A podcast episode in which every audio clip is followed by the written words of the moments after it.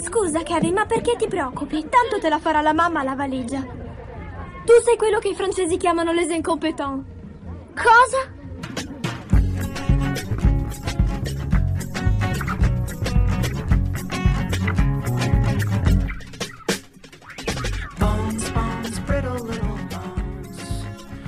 Ciao gente, episodio 44 degli incompetenti, il podcast di cinema che una ne pensa e cento ne fa. Io sono Andrea Basti, con me ci sono Lorenzo Bertolucci, Ciao. Cristina Resa Ciao. e Francesco Chignola. Ciao. Era un'imitazione di, Fran- di Che Cristina questo. diciamo. Sì, sì, eh, sì, Il scimmiotta sempre la donna. No, sa- sai co- Stavo leggendo una cosa e mi mi hai preso la sprovvista, non ti stavo ascoltando. E quindi è venuto Sì, vabbè. Stava Scusate, leggendo un Fra- sito misogino. Francesco prende in giro le ragazze rifacendogli la voce. Sì. Eh, mi- l'altro sono una minoranza cui volevo Guarda che è così, guarda che la mia voce è così. Tu lo sai che tutte le volte che io chiamo una pizzeria per ordinare la pizza, mi dicono va bene signora, allora sono 15 minuti. E io ogni volta mi incazzo, ma ormai ho, c'ho- niente così, ho la voce da donna.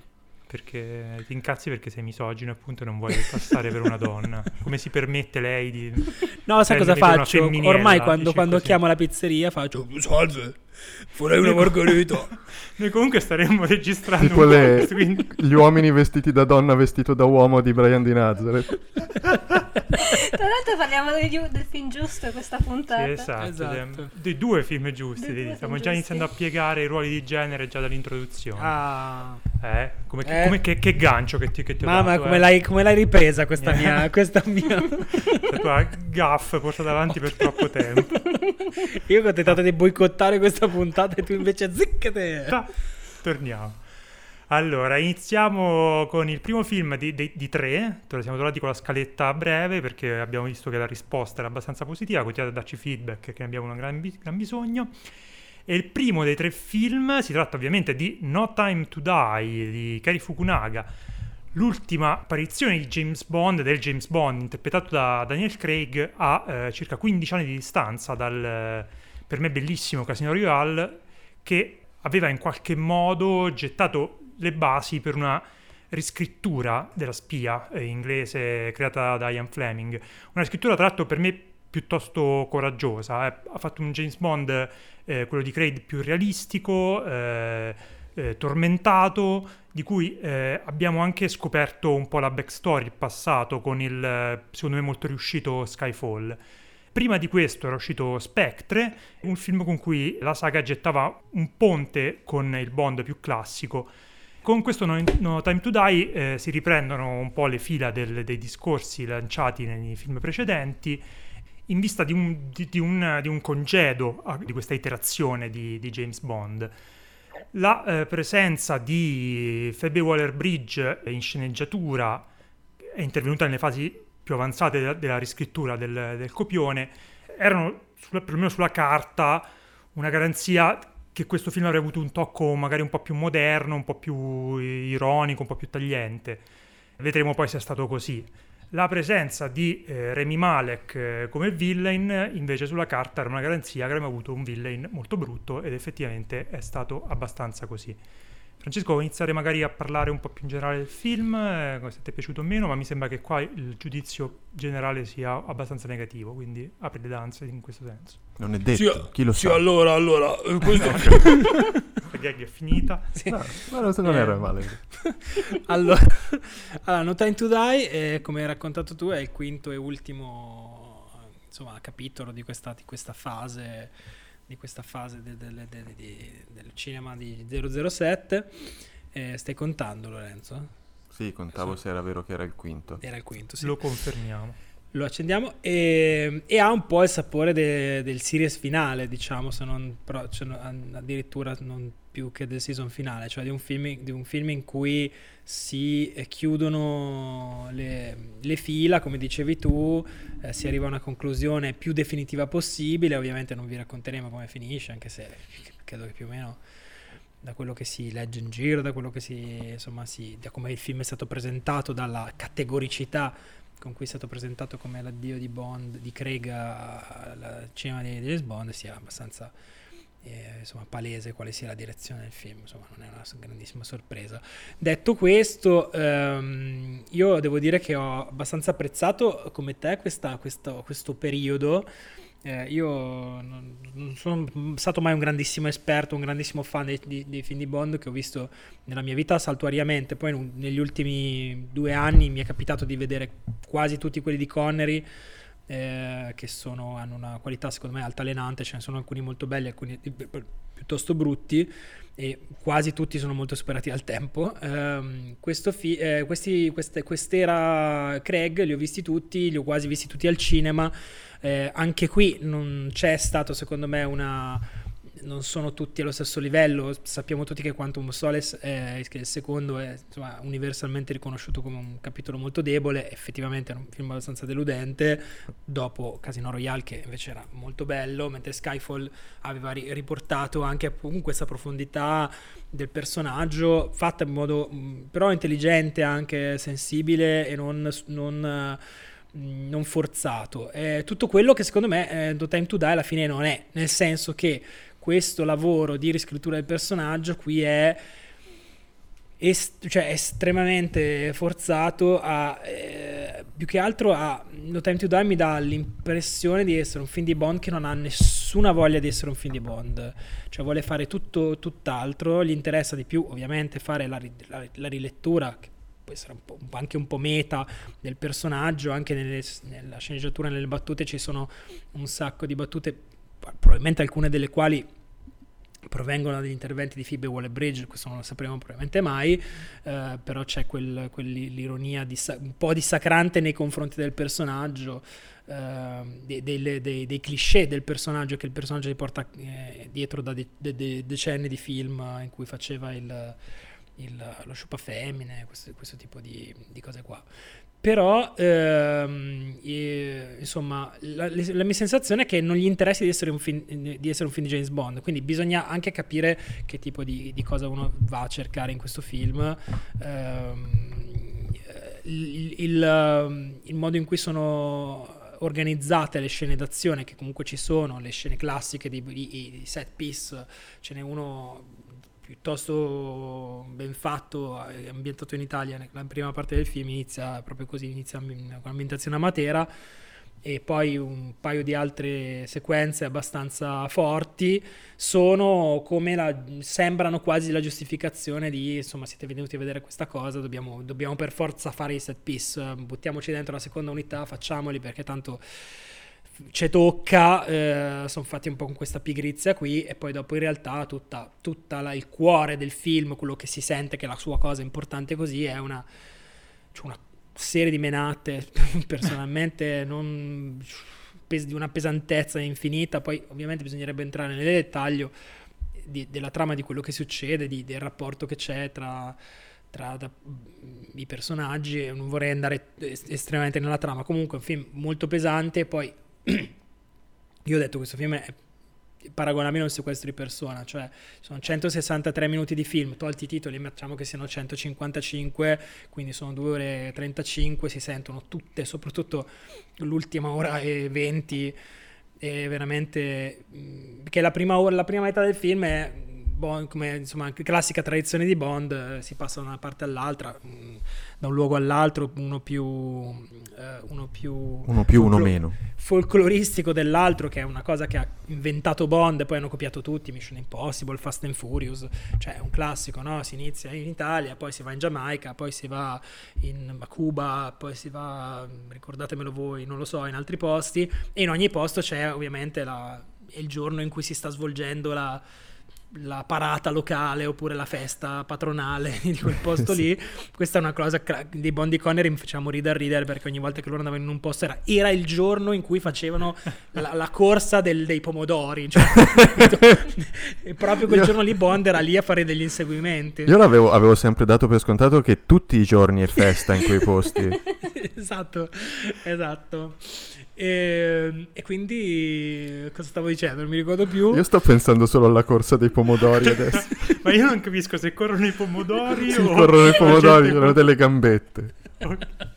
No, però e tu devi scommettere, devi scommettere sul tuo pomodoro. No, però quello che voglio Io dire è... amato. Esatto, quello che voglio dire, che probabilmente direte anche voi, è che eh, alla fine, eh, quel- cioè, quello che ho trovato, cioè, non so se il mio è un ragionamento eh, estre- tr- eccessivamente eh, conservatore, però le cose che funzionano di più nel film, secondo me, sono le cose che sono più conservatrici. Cosa vi devo dire? Cioè, sono i set piece, sono lui che eh, incontra una patata imperiale interpretata da Ana De Armas e menano e sparano per 10 minuti. E sono i seguimenti con la Aston Martin, cioè queste sono le cose. Il, che non, secondo il me- che non si- il che- Sento. il che non si- allora, il che non significa, il che non significa, attenzione, che Bond non debba essere questo e altre cose, perché l'ha fatto benissimo in altri film. Qui ho la sensazione che le altre cose siano, cioè abbiano una, una non lo so, una pesantezza, una poca, una, non c'è freschezza, non c'è, da parte mia interesse nel seguirlo. Temo anche per il fatto che eh, temo anche per il fatto che il cattivo interpretato dall'ottimo Rami Malek, sono sarcastico, eh, è Premio Oscar, tra i più- che insipidi cattivi della storia di Bond, perché chiudere comunque tutta una saga, tutta una serie con questo, con questo cattivo che non sa di niente. Sì, è poi cioè, ci sono sprecata. tre minuti e mezzo di Christoph Waltz seduto che gli dà 50 punti solo Esatto, stando esatto, seduto un minuto. esatto. No, invece, eh, lascio la, la parola a Cristina. Io ho trovato le due cose più riuscite del film sono una è il Aspetta, no, che cosa, cosa hai detto appena sei uscito da, da vedere quel film? Qual è stata la tua prima frase Dici a me? pronunciata? Sì. Quella su Ana de Armas, mi sa. No, secondo me era... No, Che, rottura di cazzo. bravo, sì, una cosa del genere. No, no, io mi sono rotto il cazzo. No, cioè, no, dico volevo proprio- sentirtelo dire. Eh. Secondo me, i- ma è un, un po' non sono d'accordo con quello che ha detto Francesco, un po' sì, e spiego perché. Secondo me le due cose più riuscite sono, una è il prologo che non c'entra niente con il resto del film e sembra quasi un... Uno un- slasher anche io volevo dire. Es- è- ma è- ah, esatto, un- c'è un po' l'anda da horror ed è la cosa forse più riuscita del film. E poi ci sono quei 10 minuti dell'Anna de Armas, de Armas Show che è effettivamente molto James Bond classico, però il gioco principale è proprio sovvertire Certo. le basi del personaggio. Lì Ma le due- perché, le, bene. perché le due cose sono compatibili. Tu lo Mm, puoi sì, fare sì, il sì, Bond classico esatto. sovvertendo, sono cinque film che lo fa. Mm. Non è una cosa nuova. Cioè, non è che uno arriva da No Time to Die e dice: Oh mia donna, adesso Bond non è più uno che scopa in giro Mm. ogni cinque minuti, no? Ci sono un sacco di battute che fanno questa, cioè, tipo la, la battuta in cui gli dice: Ma tutte le donne cadono ai suoi piedi, e lui gli dice: No, una sì, una no. Ehm, quindi- però secondo me, eh, appunto, vai Sì, avanti. sì, no, come, come dici tu, cioè, è un- è un- cioè, puoi giocare con il Bond classico e sovvertire quei due o tre elementi fondanti senza perdere l'intrattenimento. Per il resto a me sembra molto che dipenda da quanto tu ti sia affezionato a questo personaggio. Nel mio caso molto poco, per cui vedere i suoi arrovellamenti, i suoi demoni interiori, lui che si strugge, me ne fregava sinceramente molto poco. E poi il film è di una noia mortale, cioè non finisce più e tutta la parte finale è un- nella mia memoria è tipo una massa informe, non ricordo niente se non che Rami Malek è un cane, questa è l'unica cosa che Sì, ma, ma infatti io prima mi sono incartato, ma quello che stavo dicendo io è che almeno alla prima parte c'è quel biribim biribam da una parte all'altra del mondo, no? Che comunque vedi Sì, un sì, po' sì, di cose divertenti. La seconda parte è tutta ambientata, l'ultima ora e dieci, Mm. tipo, tutta ambientata in, un- in uno stesso posto, belle le scenografie, bravi gli attori, Mm. però insomma eh, anch'io di- ci si è dilatato il tempo mentre guardavo, dicevo non succede quando vi- arriviamo al- alla conclusione di questa cosa voglio andarmene. E sì, è abbastanza una sofferenza la seconda metà del film, sicuramente. Vai Cristina, scusami che ti ho interrotto. No, vabbè, allora, io sono qui per parlare male dell'eroe del patriarcato, immagino. Comunque, eh, no, volevo solo dire che no, in realtà, secondo me, alcune cose funzionano e sono le cose che mi hanno fatto mm, stare il film simpatico nonostante sia una palla mortale e lo... cioè, mm, no- non odio questo film. L'ho odiato forse mentre lo stavo vedendo, anche perché ho avuto il piccolo problema che dovevo andare in bagno come Dune l'altro Oh, oh. giorno. Che, Oh, che oh. questo. E, e dura veramente tanto. Dura e- più di Dune, tra l'altro. Dura più di Dune. Però a parte quello, ehm, io allora no- non sapremo mai quale eh, sia stato l'apporto di Phoebe, di Phoebe Will- Waller-Bridge alla sceneggiatura, però ci sono delle cose, dei, delle piccole sfumature, delle piccole delle battute, tutta la parte di Ana de Armas che eh, ha quell'ironia che si trova in Fleabag e in altre cose che ha fatto lei sinceramente. E secondo me quella parte lì è la parte per cui l'hanno chiamata. Cioè Mm. no- non posso pensare che non sia così. Ed è la parte che si discosta di più dalla tradizione e tutta la parte come, come diceva Andrea eh, di de Armas è la parte migliore del film non solo perché è la parte più divertente anche a livello proprio secondo me eh, action è la parte più riuscita per me perché sono molto belle le, le coreografie anche ha, ha un ritmo incredibile e un, un Bond tutto così sarebbe stato magari con mezz'ora in meno sarebbe stato di- divertente secondo me Eh, il punto è che da quando lei dice ciao, vabbè, a parte che ha, ha perso totalmente la mia attenzione perché veramente succedono cose casuali, secondo me, anche buttate lì così, cioè nel senso non... cose che devono succedere per forza per far progredire la storia, arrivare fino alla fine e, al- e alla resa dei conti, eccetera, però ha- di- per cui non ho provato alcun interesse mai. Ma sai anche cosa? Che nella storia di Bond i servizi segreti, gli MI6, sono... fa- è classico che facciano delle cose molto stupide o si comportino in modo illogico. In questo film sono veramente... Cioè, la sicurezza dell'intero paese è in mano a questa gente. Ah, degli idioti! A un certo punto dicono, a un certo punto dicono, non avremmo mai potuto sospettare che questo scienziato con la faccia da matto e la voce da matto potesse mai tradirci. come, come- mai è potuto succedere? Ho detto, "Beh, perché siete degli, degli incompetenti, citando il famoso podcast. No, e poi cioè, e per questo dico che è un film secondo me scritto malissimo, al, al di là di queste piccole pennellate di ironia che secondo me funzionano e hanno anche dei buoni tempi comici. Eh, poi, vabbè, sì, l'avete già detto voi, dirami male che è assolutamente insostenibile. E la cosa, e la cosa che eh, mi ha fatto riflettere è che Bond, tutti i film di Bond, hanno sempre questa cosa del cattivo da fumetto che non ha vere proprie- una vera e propria eh, ve- vere e proprie motivazioni. Il punto è che se tu lo fai interpretare da un attore senza carisma, e- oppure lo fai interpretare invece da un attore tipo Christoph Waltz con carisma, sì, cioè nelle- nell'economia del film la cosa pesa. Eh, certo. E boh, non, non lo sopporto Rami Malek, non ci posso fare niente. Eh, È stato un grosso problema per me questa, in questo Comunque film. forse il film dura tanto perché lui parla molto piano. Eh. È molto lento.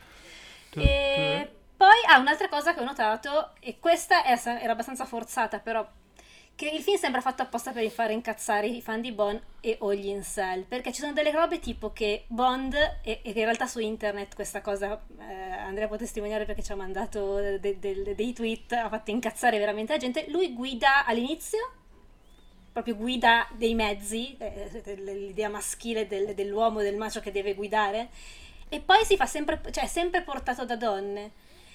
Sulla Vespa l'aereo è pilotato da, da- da un'altra agente e eh, mi ha fatto notare, non l'ho notato io, ma l'ho fatto notare un altro amico perché mi ero dimenticata, lui invece guida nel momento in cui eh, ehm, il suo ruolo sociale, ora non voglio spoilerare, viene in qualche modo, cioè accetta il suo ruolo, un ruolo sociale che ora non dirò e lì lui guida. Queste cose, queste piccolezze, secondo me, sono fatte per dare un... co- cioè, per- il film è sì...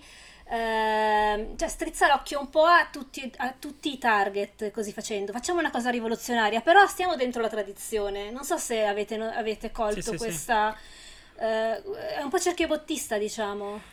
Sì, anche se la- eh, la- mm, in realtà la parte, la- questa, questa cosa qua delle- della sovversione de- de- del sovvertimento, no? So- De- cliché di genere, del, del- del- tutto il macismo di Bond, eccetera, è una cosa comunque già estradata dai film precedenti, eccetera. La parte più, secondo me, di rottura con tutto il mito di Bond è tutta la parte legata ai suoi rapporti amorosi, che è tutta la parte che ha è la chiavetta che ha messo eh, il personaggio di Eva Green in, in- in Casino Royale, che qui però esplode all'ennesima potenza e si mangia tutto il film. ma è anche la parte più pallosa però per me questo È sto melodramma pallosa, non frega niente del Esatto, melodramma no, ma però ora comunque quello che, pensando- tu dicevi, quello che tu dicevi dei, dei- dei tocchi che, dà- che può aver dato eh, Phoebe Waller-Bridge o comunque il suo intervento su questa cosa fanno eh, risaltare ancora di più tutte le cose in cui si vede che lei non ha, non- non- o comunque Sì, non c'è quella sensibilità lì. Se tu fosse tutto palloso, forse te ne accorgeresti meno che è così palloso. Mentre invece ci sono proprio delle linee di dialogo, ne sono di una. A parte il fatto che tutto viene spiegato cento volte nel caso tu non abbia capito, ma questa è una cosa molto anglosassone, ma lo sappiamo. E ci sono proprio delle linee di dialogo, la gente dice delle cose estremamente banali. Alla fine Ralph Fiennes apre un libro e dice adesso leggerò una cosa profondissima. Ok, davanti a voi ci troviamo per leggere questa cosa profondissima. A parte che per un libro per leggere una cosa di 10 parole che poteva impararsi a memoria, eh, questo è un altro discorso. L'apre la dice ed è tipo, non so, i fiori sono belli, la, viva la, cioè, adesso è una citazione, cioè tipo è meglio essere ricchi e intelligenti che poveri e stupidi, una cosa del genere, una cosa di una banalità. Sì, e, è- e poi chiude il libro e, e tu dici, "Per- perché? Cioè non, è- non avevi una Perché citazione ha un pochino scritto più- male il è scritto, film. è scritto male, è scritto Ma molto, poi secondo me molto- quella cosa che diceva giustamente Cristina, che eh, sembra sempre voler sovvertire per poi tirare il freno a mano, in questo senso il personaggio di Lashana Lynch eh, racchiude un po' questo, questo discorso qui, perché comunque sembrava essere già nel materiale prom- promozionale qualcosa che avrebbe rotto un po' alcuni tabù della saga, però poi all'interno dell'economia del film viene subito un po' rimesso, rimesso nei ranghi e riportato a una normalizzazione del- poi Certo. del, Sì. dell'universo di 007. Tra l'altro lei- che- Vai, vai. non è che abbia questo carisma né come personaggio né onestamente come attrice, almeno per quello che le fanno fare questo ruolo un po' ingrato in questo film. E quindi non, cioè, qualora la palla dovesse passare a lei, non, Cioè, im- impossibile. secondo Diciamo me. che non è Anna de Armas, ecco. ecco no. Potrebbe passare da Ana de Armas Ma la magari. Abbiamo No, parlato però- abbastanza di Anna de Armas, secondo me. Però, cioè, secondo me il problema è proprio che ti dici tu di, di, di, di la scena Lynch più del personaggio che è scritto veramente come il più stereotipato dei girl boss eh, immaginabili, cioè li mette veramente, lo mette subito in conflitto in maniera fastidiosa con eh, 007 sapendo che poi saranno poi riconciliati perché eh, Sì, sì. in realtà il ruolo di 007 è comunque primario nella, nella- nella coppia. ecco. Per nessun motivo, tra l'altro, poi Mm. c'è Sì. questo conflitto. È solo una- un pretesto per far andare avanti. Non lo so. Vabbè.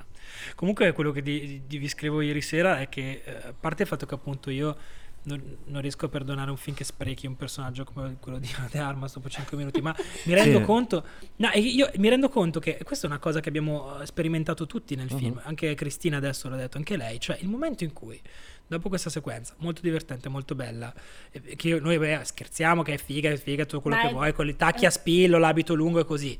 È bravissima, perché è perfetta, perché tu dopo 20 secondi, come dire, l'hai inquadrata, l'hai inquadrata, hai capito che è un personaggio figo, che è intelligente, che è ganza, eh, e eh, dopo hai avuto tempo di affezionarti un po' a lei, e lei chiude la porta e dice ciao. E non, ci- e non la vedrai mai, vi do questo spoiler, non la rivedrete per gli altri un'ora e 40 in cui sperate che ricompaia sullo schermo e, e quello è anche per me come per Cristina è il momento in cui io ho detto al film ma che cazzo stai facendo? E tra Perché? l'altro è perché ha scritto benissimo il suo personaggio. È l'unica cosa scritta bene del film, il personaggio di Anna de Armas. Dura 5 minuti. Quanto, Sì, sì, quanto sì, è sì. solo in scena?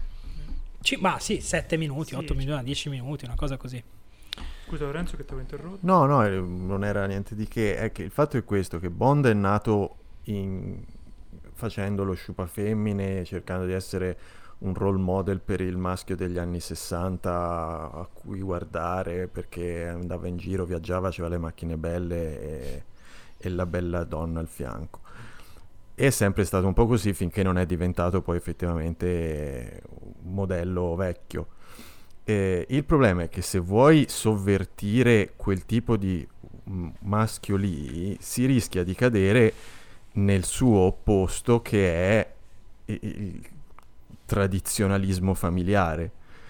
E se non sai scrivere bene un, eh, un opposto di Bond, che però sia comunque un personaggio divertente, intrigante, come Craig comunque ha saputo assolutamente fare in altri film eh, di questi cinque, quello che viene fuori è sta solfa di Lea Seydoux che piange tutto il tempo e una bambina che quando ho detto no non mi dite che questa bambina entra in gioco e diventa una posta in palio perché veramente Eh, È, la, nella prima scena c'è una bambina, dico che cazzo, ora questa mi fanno vedere una bambina. E infatti poi assume, ha un ruolo nella, nella faccenda e, e non mi interessa il melodramma familiare di lui, ci sono altri modi per, per giocare al sovvertimento di, di questa figura che non sia il renderlo un, eh, un personaggio un- scritto da, da moccia.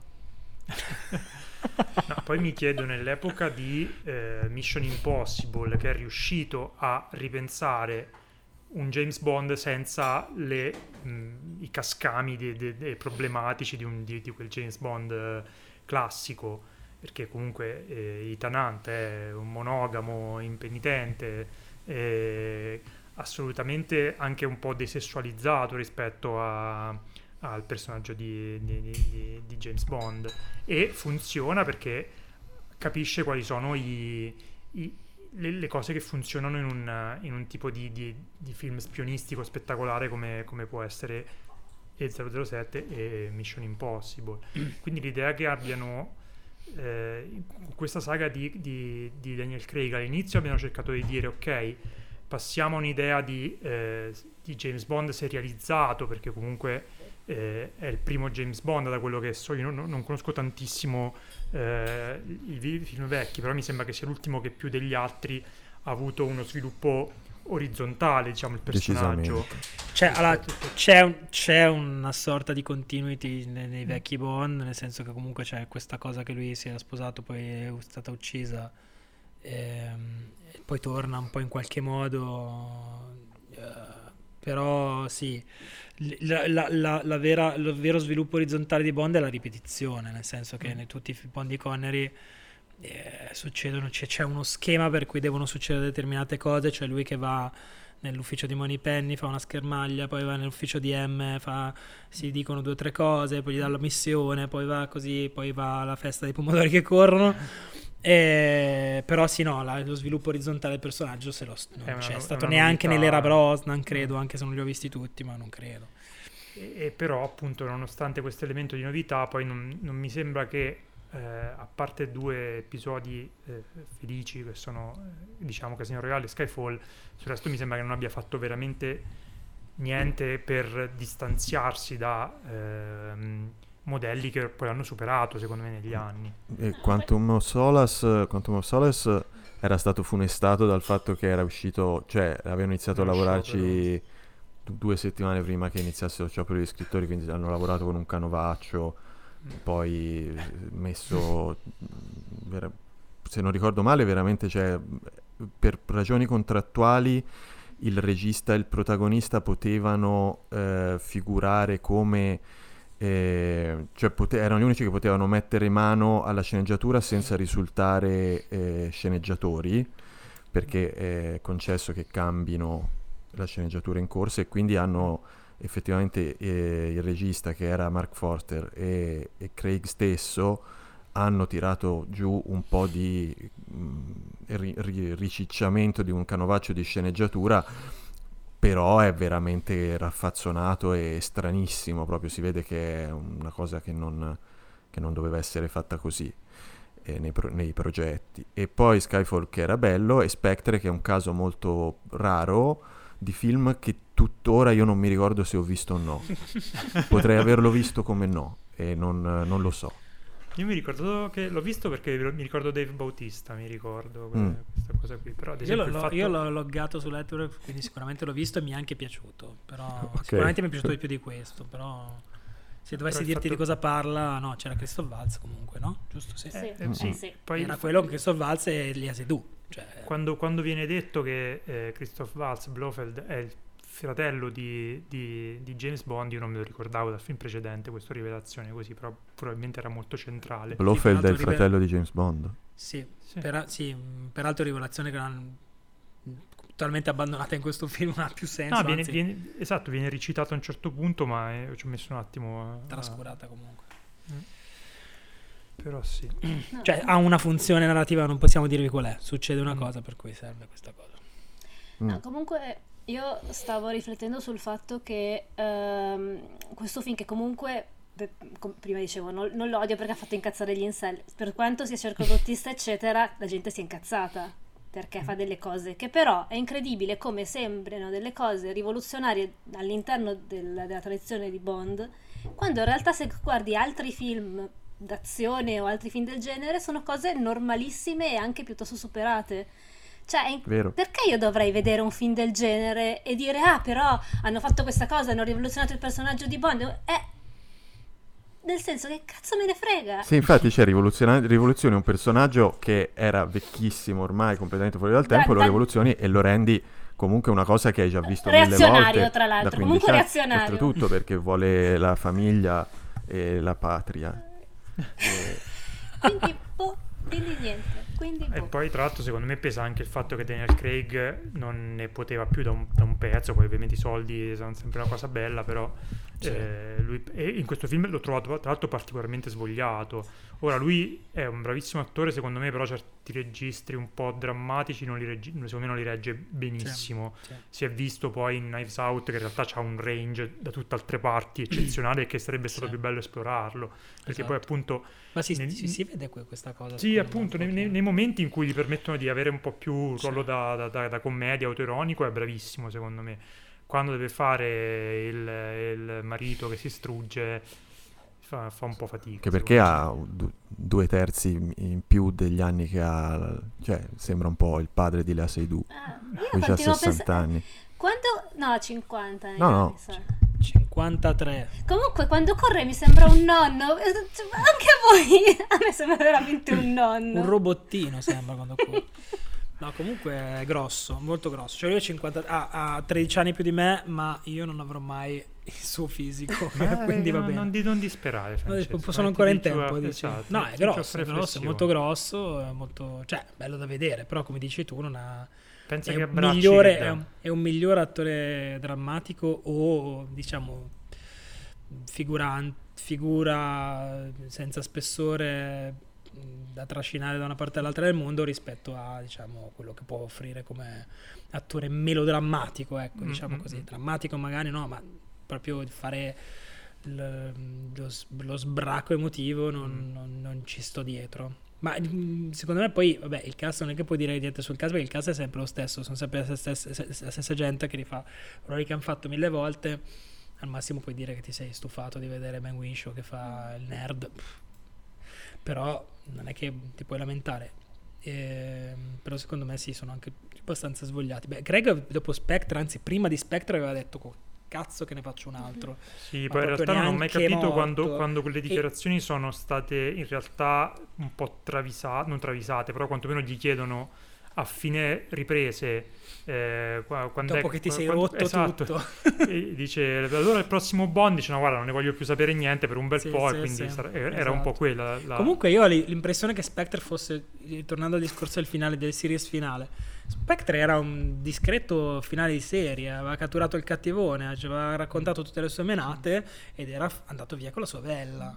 Eh, ma Eh, non può questo catturare sembra- il cattivone quando c'è ancora il cattivo meno interessante libero, a piede libero. Però, cioè, è notevole che la parte migliore del cattivo animale è che quando non parla è una maschera quindi quello devo dire che Sì, ma infatti quando è, quando è una maschera è anche funziona anche abbastanza perché è una bella maschera. Ma voi avete capito le sue motivazioni? No. Ma io non, ho mai sta- non sono mai stato a sentire le motivazioni di un villain di Bond in vita mia. Assolutamente no. No, gli avevano Cioè, ammazzato la senso- famiglia e lui Sì, era diventato sì, Capito, però scemo. il, il collegamento tra mi hanno ammazzato la famiglia e questa cosa che organizza assolutamente Eh, Tra l'altro so- io ho notato, ho notato questa cosa, cioè mh, tutta la, la- c'è, un, c'è un virus, diciamo così, c'è un non è proprio un virus, però diciamo che è un virus che gira, ok? Tutto questo virus è, è costruito in un modo che serve tantissimo a chiudere le file del racconto su determinate cose. E io, mentre guardavo il film, visto che mi annoiavo, mi immaginavo gli sceneggiatori che cercavano di costruire questo virus in modo da usarlo per connettere Chiudere. i pezzi delle cose e si sente tantissimo questa fatica perché è cioè in un mondo come quello di Bond che comunque è governato dall'implausibilità perché stiamo parlando di uno che con la moto fa a Matera salta i muri di 50 metri e, vabbè è normale ci sta Guarda che Lorenzo in vacanza a Matera faceva così, si spostava così. Alle volte. in, in- pu- in questo mondo qui questo virus qui mi fa, ri- fa ridere i polli cioè è talmente for- talmente eh, buono, Onnipotente. no è talmente for- cioè, forzato Sì, e sì, è forzatissimo. diretto, diretto alle necessità dello sceneggiatore che mi fa incazzare Sono cioè, mi- microfunzioni di sceneggiatura. esatto sì sì a pa- palla proprio le usano tutte Bene. Quindi, ma alla fine ci riescono ci riescono lo usano, tu- cioè, lo usano proprio scena per scena per Mm. fare quello- tutte le loro cosine apposta però io ho visto un meccanismo e mi, mi ha portato ancora più fuori di quello che ero Dicevo, non so se abbiamo citato Fukunaga, dobbiamo dire qualcosa su Fukunaga che... Fukunaga bel, bel ragazzo bel ragazzo Non, non so, è un'eterna Fukunaga che- promessa, non lo so. Esatto, Fukunaga diciamolo, è diventato famoso per so. ehm, la prima stagione di True Detective True Detective Sì. e il bello e molto sottovalutato No Business- anche a me era piaciuto, non a tutti è piaciuto. a me non è piaciuto Vedi? Ecco. Ma no però mi era piaciuto il suo genere era bello il suo genere No, io non l'ho visto il suo genere. visto. Strano perché amo Ehm, molto genere, tra l'altro. so. E, no, era, l'ho visto al cinema, era un buon, sì, una roba fatta bene, un sacco di nebbia, mi ricordo. Eh, Stava dire- fumando tutti nel cinema. sì, esatto. Cioè, Era il 95. possiamo, dire, possiamo dire adesso, però, a, cioè, a carte scoperte, che Fukunaga non è un drago con le scene d'azione. No, Così, quello è. voglio dire che potevo chiamare Christopher Nolan, che forse faceva meno confusione qui e là. Eh, Sì, però- un po' ogni tanto ti perdevi un po' la, la geografia de- di Sì. cosa stava succedendo, soprattutto poi quando stai appunto nella parte finale, che è questo laboratorio brutalista di, di- di veleni, che è tutto uguale e non riuscivi mai a capire esattamente dove erano posizionate le, le sono persone. sopra, sotto, esatto. Eh. sì. Era un po' così. Bene, quindi sì, non ci ha entusiasmato, diciamo così, no time to No. Però, sapete, non abbiamo parlato, sapete qual è una scena che mi è piaciuta molto? Quella con Ana de Armas. Io citerei Io- ancora una volta Anna Sì. No, io adesso faccio, eh. faccio coming out sulla vergogna di oggi. Oggi cercavo, dopo aver visto le GIF di Anna De Armas che ci mandava Francesco, cer- ho cercato su Google Anna De Armas body. Solo- Solo questo per, eh, per Perché hai messi. scoperto che lei vende dei, Dei body. body, sì. Esatto, c'è una linea che volevo un attimo. E Investigare. speriamo che esca presto il film Blonde dove lei fa Marilyn diretto da Andrew Dominic. Mm, mm, mm. Ah, Bene, Mm-mm. questo cavoli, era. ehm, Ti mancava? Non, ero, no, non ero assolutamente a conoscenza. Non sono ancora andato a vedere la- i prossimi progetti di Anna De Armas. Strano, Io è uscito fuori cercando Anna De Armas body anche quello. strano, strano- è strano che Anna De Armas eh, non abbia fatto un film in cui è un'assassina ehm, tipo John Wick. Ah. Ah. Cioè, è tipo l'unica che non Sì. l'ha fatto quest'anno. Sì, forse sarebbe l'unico film bello uscito con- Esatto, Su quel perché si sarebbe lì. Anna su De quel filone, sì. Esatto, sì. Bene, questo era non Ta- No Time to Die, ovviamente. Adesso passiamo al secondo film in scaletta. eh, si tratta di Titan di Giulia Ducournau. Spero di aver usato una pronuncia accettabile. Eh, si tratta, come voi sapete bene, della Palma d'Oro di Cannes ed è eh, l'opera seconda di, di Giulia Ducournau che era un po' entrata nei radar con il suo esordio, Ro, bellissimo tra l'altro, che eh, si inseriva nel body horror con una storia di, eh, di formazione e di ricerca della propria identità. Questa stessa ricerca dell'identità e la passione della Ducournau per il body horror li ritroviamo amplificati anche in, in questo Titan. Allora, è difficilissimo, è molto complicato parlare di, di questo film, eh, ma è necessario, senza rivelare troppo della trama. Cosa possiamo dire? Che al centro del film c'è eh, l'incontro tra eh, due, questi due personaggi, eh, Adrien e Vincent, e sono entrambi personaggi che in qualche modo sono in fuga, e entrambe in qualche modo sono un po' tormentati dai, dai limiti del proprio stesso corpo. Si ritroveranno, costruiranno un rapporto che sembra un po' sulla carta impossibile e eh, ci trascineranno con loro in quella che è forse una delle storie più eh, scomode, mh, pesanti, violenta, violente, però anche abbastanza romantiche che io abbia mai visto al cinema di recente. È un film di una forza travolgente, sono uscito dal cinema stordito e eh, è uno di quei film che ti costringe a ripensarci nei giorni successivi ed è necessario anche farlo perché è un film estremamente complesso, estremamente stratificato, però nonostante questo con una forza dirompente. Ora, ha scritto Cristina anche questa volta, l'avevo detto anche la, la, nella scorsa puntata, eh, riguardi di Dune, un articolo abbastanza fondamentale su questo film che trovate su IGN, lo scriverò anche nei, nella descrizione del podcast, quindi magari passo la parola a te Cristina che ce ne parli un po' più approfonditamente e meglio di come ho fatto io. Allora, no, allora è difficile eh, parlare di questo film e anche capire da dove iniziare a parlare di questo film. Io potrei iniziare a parlare di questo film dalla mia reazione quando sono uscita dal cinema, perché sinceramente, allora, anche mentre lo guardavo, allora, non è il film che mi aspettavo, non è un film che ci si aspetta guardando il trailer assolutamente. Perché ehm, inizia come ci si aspetta. Eh, è, una storia violenta che a, a, un certo punto assume anche quasi i connotati di un rap revenge e comunque di, di, di un thriller peso, un nome invasion, cioè una roba per poi cambiare completamente le carte in tavola e diventare tutt'altro è un horror, è chiaramente un horror. Non sono qui per dire che non è un, è, è un, film pensato per essere un horror e non si vergogna di essere un film di genere. E questo voglio che sia molto chiaro perché comunque uno dice è un film, è un film d'autore, eccetera. Lo è, come molti horror lo sono però non, eh, Ducour, eh, Ducour non, non, è una di quelle autrici che dice no, però io uh, non, non, non, mi dedico al genere. Lei è una regista di genere. E, Ro parlava di cannibalismo e qui si parla di non dico cosa perché se no spoilerò. Mm. È un film che apparentemente sembra caotico e respingente volutamente, anche a livello proprio di strutture, di modo con cui si approccia al genere e in cui attraversa il genere e in cui costruisce anche l'intreccio. Eh, lo è perché per sua natura è un film fluido, nel senso che è un film che cambia costantemente come cambiano, perché essendo un body horror, i corpi delle, dei protagonisti del film ed è un... Per questo la, la sua struttura in qualche modo ricalca e eh, è legata al tema che tratta, perché è un film che parla di ruoli di genere, ruoli sociali anche, ruoli familiari o ruoli sociali, come la gente, eh, come la gente si relaziona al, all'altro e come si rapporta all'altro.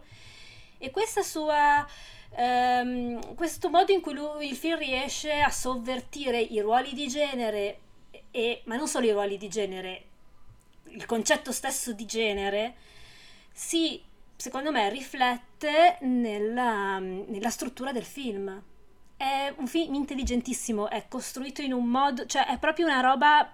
Io non credo... Allora, molte persone, ovviamente la, l'influenza di, di, di Cronenberg è chiara, quando si parla di body horror si pensa a Cronenberg e molte persone lo hanno ehm, associato a Crash per ovvie ragioni perché in qualche modo che tra l'altro secondo me se dovevi trovare un film di Cronenberg a cui puntare e non o Videodrome. quello. È Videodrome, è Existence, ma... Eh.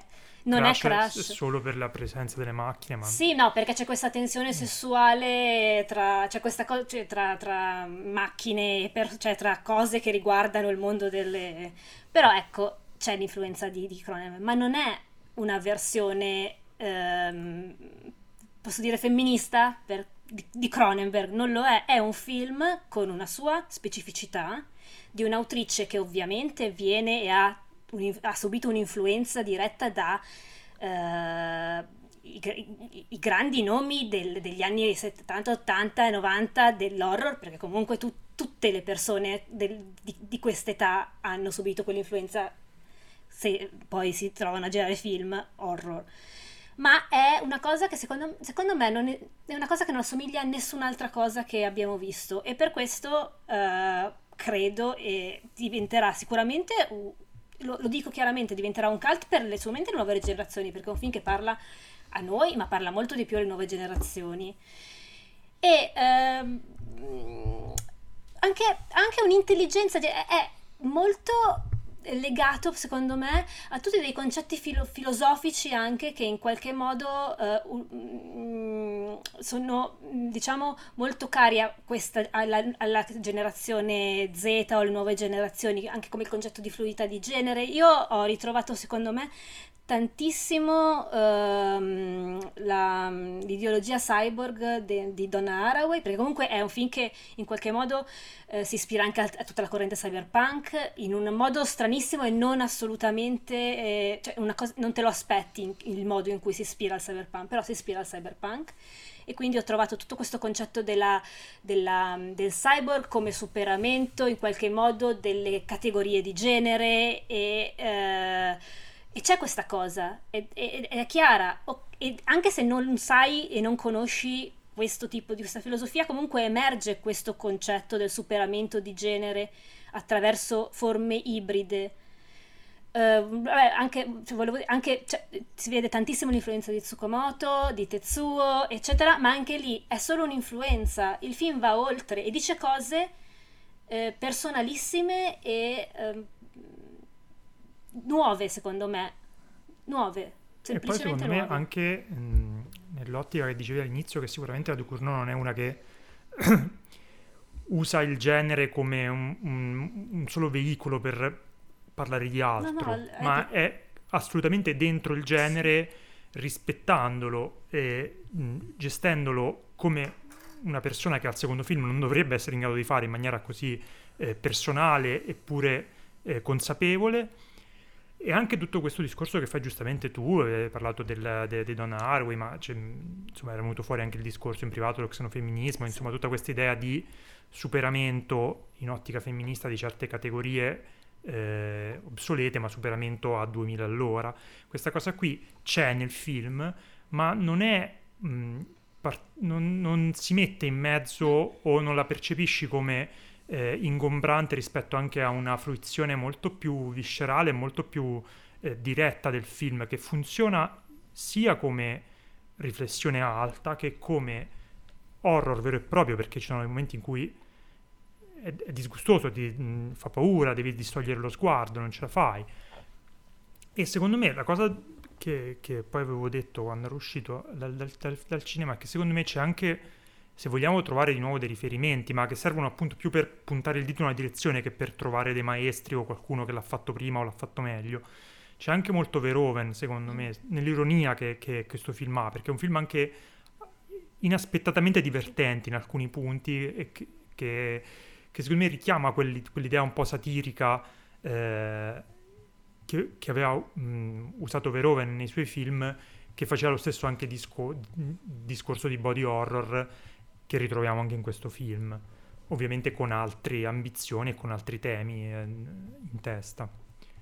So, Lorenzo, vuoi... No, io sono d'accordissimo, sono mo- è un film che sono molto contento di aver visto, uno dei pochissimi casi eh, da molti anni a questa parte, soprattutto per i film che aspetto con grande ansia, ho visto senza veramente sapere praticamente niente di quello di cui parlava. E quindi è stata una, una, sorpresa continua, sapevo solo che a un certo punto c'era un famoso attore francese che aveva un ruolo importante ormai invecchiato nel fisico e quando poi è comparso ho detto ah eccolo, però ecco più di questo non uh, è, Vincent Landon. E, um, e poi eh, mi, ha, mi, ha, sempre tenuto, mi, mi ha sorpreso, mi ha eh, alle volte... Respinto volutamente, assolutamente in maniera eh, in- intenzionale da parte, da parte del film. La cosa che ho apprezzato, al di là di tutto, è che è un film, cioè fra le tante cose che ho apprezzato, ma eh, è che per essere un film in cui succedono cose, eh, tantissime cose, comportamenti eh, decisamente non r- razionali e, e eventi assolutamente irrealistici, non è un film, ass- non è un film eh, come dire, astratto o sospeso, eh, cioè non è Holy Motors. Eh, di quelli in cui il, l'autore fa, fa l'autore, fa una sua poetica che mh, ci può, resta aperta a interpretazioni eh, o che è un film con una logica spietata eh, che può sembrare... Eh,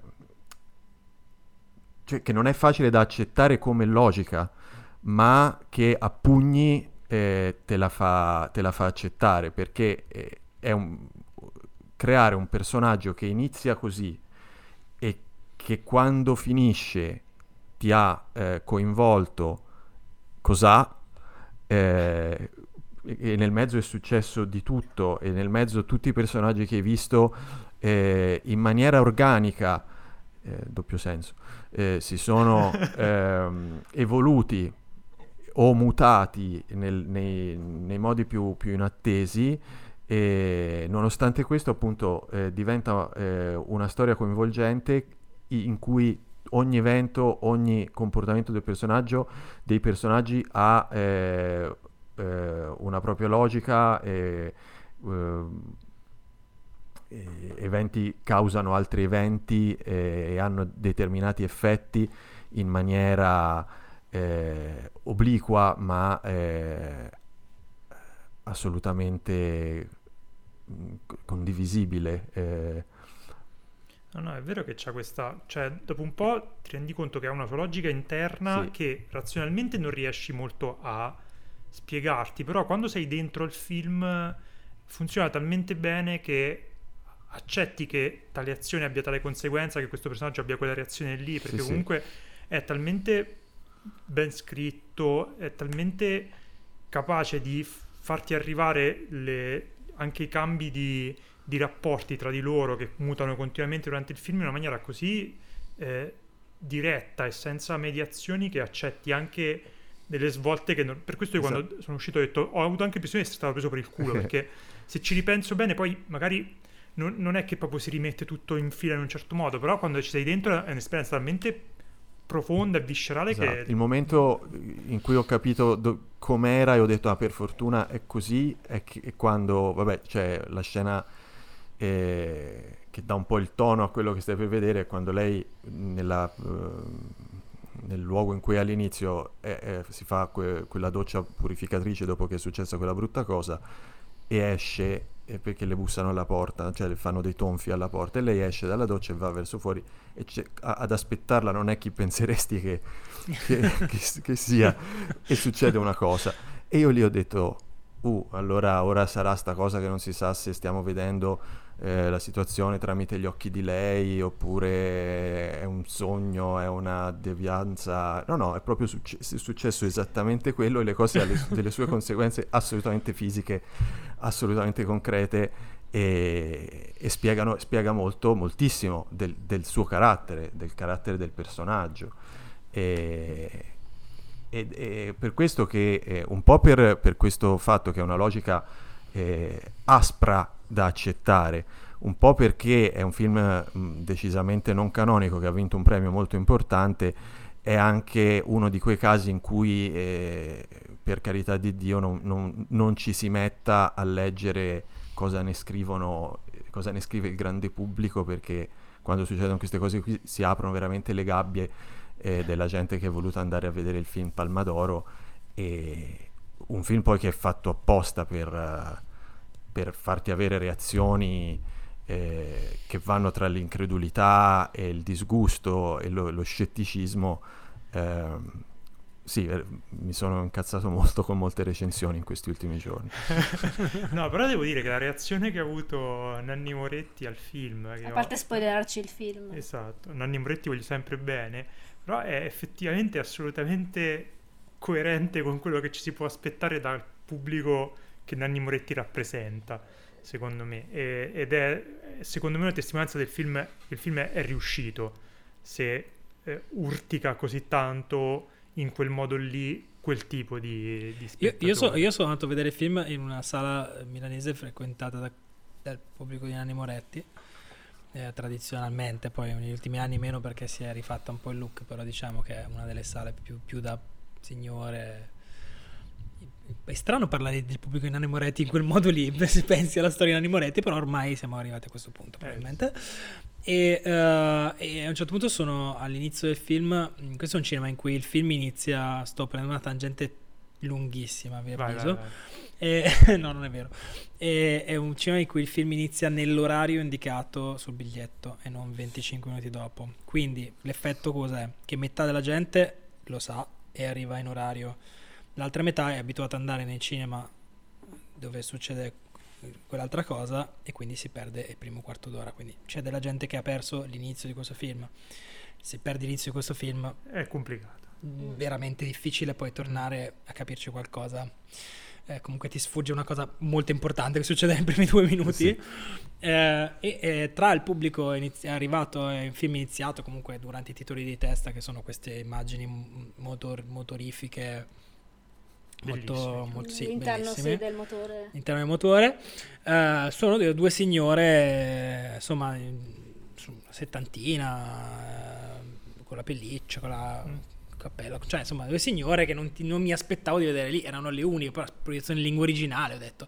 Allora io ero lì con, con Matteo, che tutti noi conosciamo bene, e gli ho detto secondo me queste due non arrivano a mezz'ora di film, e invece sono arrivate fino alla fine. Questo è il mio aneddoto che non ha un- purtroppo una punchline divertente, No, però... infatti credevo che tipo sarebbero scappate urlando. No, no, sono rimaste fino alla fine, quindi anche eh, il pubblico, diciamo, eh, Da sucker. borghese apprezza. A parte che, cioè, datemi mille signore così, anziché due eh, 23 anni che dicono, ah, ma sarebbe questa la, il cinema, sarebbe questa la, la il nuovo... Il cinema con la C maiuscola, Sì. tra Sì, esatto, tra sarebbe l'altro sì, questo è il nuovo. Il, il nuovo, eh, perché, vabbè, perché evidentemente non, la, la violenza n'è è uno che è uscito e ha detto questa è una violenza." cagata, una Beh, cagata. penso ce ne siano tanti. Che... Ma sì. Eh, ma che cagata! Con quell'accento lì un po' lombardo. Quindi no ai vecchi, ma soprattutto no ai giovani. No a tutti, no a i tutti. 35 e i 45 Va bene, siete ok. Più o meno, più o meno, circa ok. E io volevo dire anche un'altra cosa che secondo me, ehm, tenendo conto, allora, mh, Ducournau ha fatto un altro film prima, Raw, però ha fatto anche un corto che si chiamava Junior con sempre la protagonista di Raw che appare anche in questo film, tra l'altro. Garance La- Marie. Grazie. Prego. Grazie.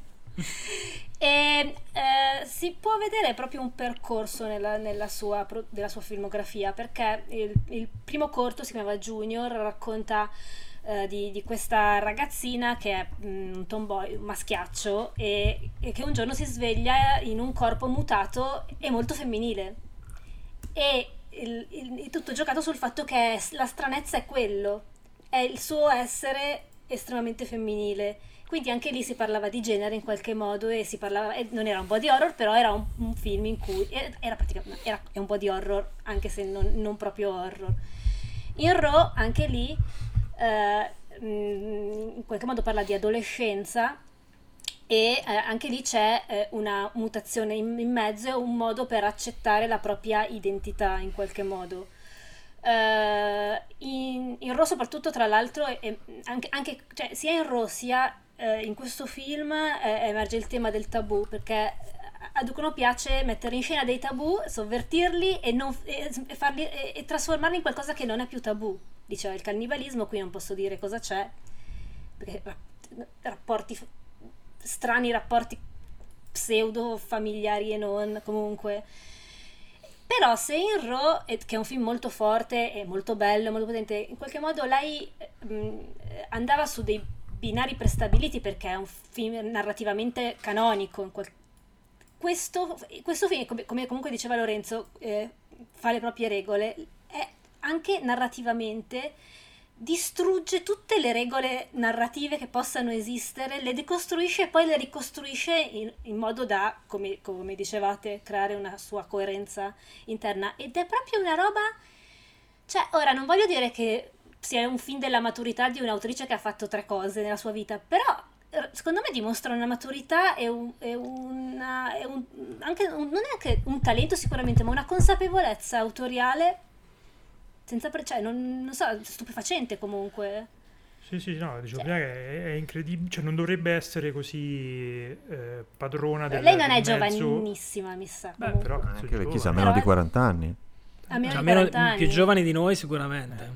E tra l'altro No, è è bellissimo. dell'83, vabbè, ok. È alla stessa età di Andrea È l'estate- 83. Andrea 83. esatto. E No, però una è bellissima proprio. Sì, è una bellissima donna. Bella e brava. Non l'avete detto io, non l'avete detto brava, voi. Bella e brava. No. Abbiamo detto che Fukunaga è un bel ragazzo. Infatti. possiamo dire che è una bella ragazza. No, però è anche, anche letto al- al- all'interno di un percorso autoriale, secondo me il film acquista anche un, un certo, un certo significato e vediamo quale sarà il prossimo film perché se veramente c'è questo- questa escalation eh, Sì, sì, io spero solo che non rinunci a stare dentro il genere, non si metta a fare f- film d'autore, tra virgolette. Però mi sembra abbastanza intelligente, Sì. abbastanza appassionato. Magari la chiama la Marvel. Oddio, lo stavo per dire io. Secondo me farà Venom 3. Sì. Fa Black Vabbè, sì, c'è una 2, fa. deformazione. Eh, Sì, esatto. E Tra l'altro io più leggo, scusate, c'è niente, più leggo di Venom 2 più lo voglio vedere, vi dico questa cosa qui, sono proprio Ne sentiremo nel prossimo episodio di, probabilmente sì. degli mhm, incompetenti. Fidati.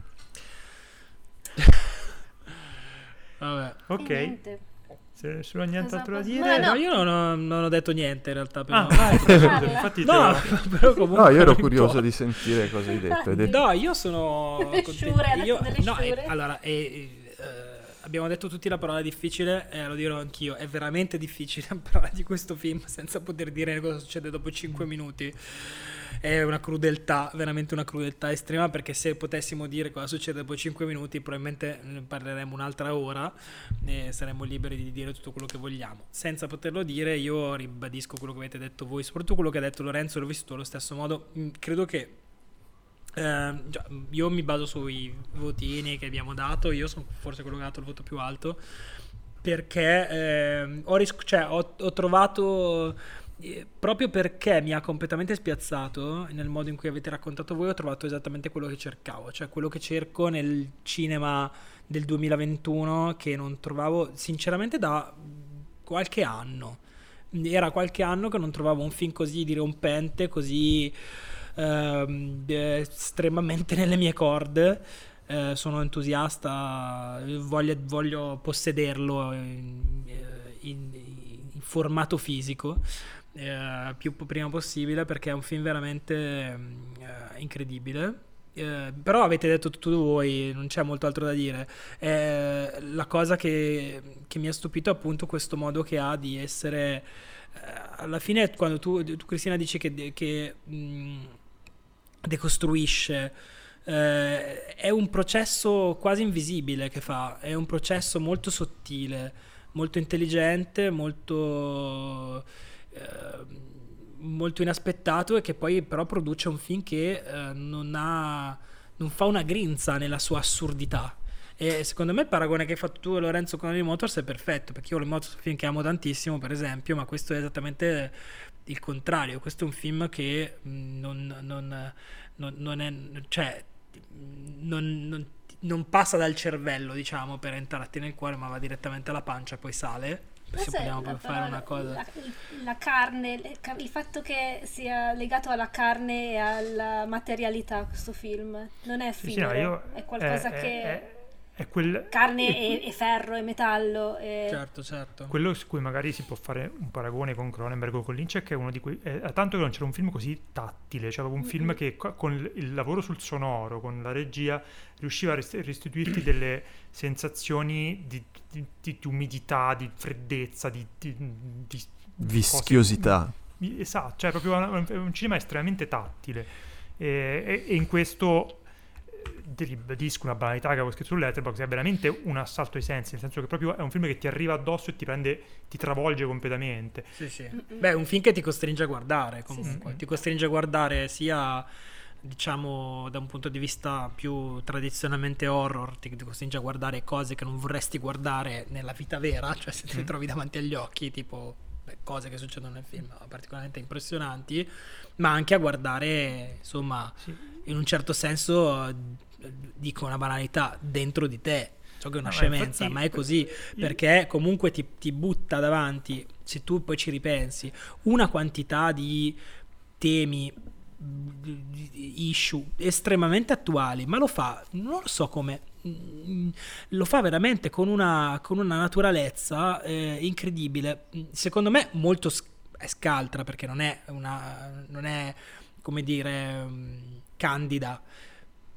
non nel senso della malattia, ma non è candida nel senso che è molto furba nel farlo perché ti frega. Quando dici mi sono sentito preso per il culo, sì, in un certo senso sì, ma con una buona causa. Sì, sì, no, nel, senso era- che ti, nel senso che ti mette, ti, ti- ti- ti fa ballare davanti eh, letteralmente l'horror e per poi dopo parlarti di cose che in realtà non- forse non cercavi nemmeno in un film così, ecco, e poi invece le hai trovate. No, ma se tu pensi a come slitta il- il- quello che crea un po' un disagio, il disturbo, all'inizio ci sono scene molto disturbanti a livello visivo, per cui c'è quella scena, adesso dico solo capezzolo, che è veramente com- complicata da guardare tutta, e poi ti rendi conto nel finale, quando il body horror vero e proprio non ti disturba più tanto, ma quanto quello che sta sotto, cioè Sì, sì, sì, quando sì. quella quelle scene finali son- eh, mettono implicito nel rapporto tra loro due. Certo, Che è una roba che ti lascia completamente Sì, sì, sì. sconvolto quanto ti aveva lasciato il capezzolo di un'ora e mezza prima. Quindi proprio riesce proprio a, a slittare eh, gradualmente su quell'altro piano e in maniera assolutamente eh, organica ma efficacissima secondo Comunque, me. se tu pensi alla struttura del film, se tu pensi ai primi 5 minuti di film, il film si apre con una. credo con un piano sequenza, comunque una cosa che assomiglia a un piano sequenza molto elaborato che segue questo personaggio in questo sorta di motor show. Possiamo dire che c'è un motor show. motor show di Bologna, tra l'altro. Sì, Esatto. sì, sì, è tutto ambientato a Bologna il film. Proprio in fiera. ambientato- esatto. E, e poi succede una cosa che ti eh, fa naturalmente pensare, come dicevi tu Cristina, perché c'è una, una lunga tradizione che stai vedendo quel determinato film, cioè stai guardando Promising Young Woman, non Promising Young Woman, però quel tipo di storia, mentre invece immediatamente poi dopo c'è un, un- come dire, un, uh, un- un ribaltamento i- immediato improvviso per cui dici no aspetta non ho capito niente. Cosa devo provare per questo personaggio esattamente? E tu passerai tutto il film a chiederti cosa devo provare per questo personaggio esattamente E in realtà, secondo me, Ducournau prova incredibile amore per i suoi personaggi, come provava un amore incredibile per i personaggi di Ro. Cioè, lei, secondo me, riesce a parlare di cose assolutamente et- eticamente in questa realtà qui che viviamo noi, non nella realtà dei suoi film, Sì, sì, sì. mm, assurda e eticamente sbagliata, ma invece lì, cioè, eh, eh, non, non- non c'è l'etica, non c'è questo tipo di etica nei Sì, sì. film Mhm. e li ama e alla fine di questo film noi siamo portati ad amare questi che lei chiama anche, anche in Rolli chiamava i suoi mostri sono mostri nella- nel senso di ibridi nel senso di eh, elementi che noi vediamo come altro l'alterità come noi percepiamo come alterità ma in realtà sono gli sono non dico gli eroi però sono i protagonisti positivi del suo film positivi No, ma assolutamente, assolutamente. Però, eh, come dire, uno dei giochi del film è questo, cioè Mm. presentarti questi personaggi con un percorso da personaggi, un percorso da, da eroi, diciamo, da personaggi positivi, eh, ma eh, cioè, facendogli fare, dire cose Che- e vedere cose che non potrebbero mai caratterizzarli come tali, ma non mette mai in dubbio il fatto che loro siano i tuoi eroi e tu devi stargli dietro. Questo mette in crisi cioè, tantissimo anche dell'esperienza spettatoriale, secondo me, perché ti, cioè, le domande che ti fai non è che tu ti fermi e dici aspetta, io ho detto quella domanda lì, ma non è che dici durante il film comunque tu sei mh, eh, co- costantemente turbato da, queste- da queste- da questi comportamenti. Poi dopo, quando il film prende una piega in cui diciamo, si concentra di più appunto sul rapporto con questi personaggi, è più chiaro questo, questo chiamiamolo aff- affetto, comunque questa vicinanza a questi personaggi, ma da principio è completamente spiazzante. Io non mi ricordo di aver visto dei film in cui un personaggio che fa determinate cose venga rappresentato, trattato con questa sensibilità ehm, vic- sensibilità, vicinanza e tutto il resto. E questa è una delle cose più, più... Comunque è un film di una...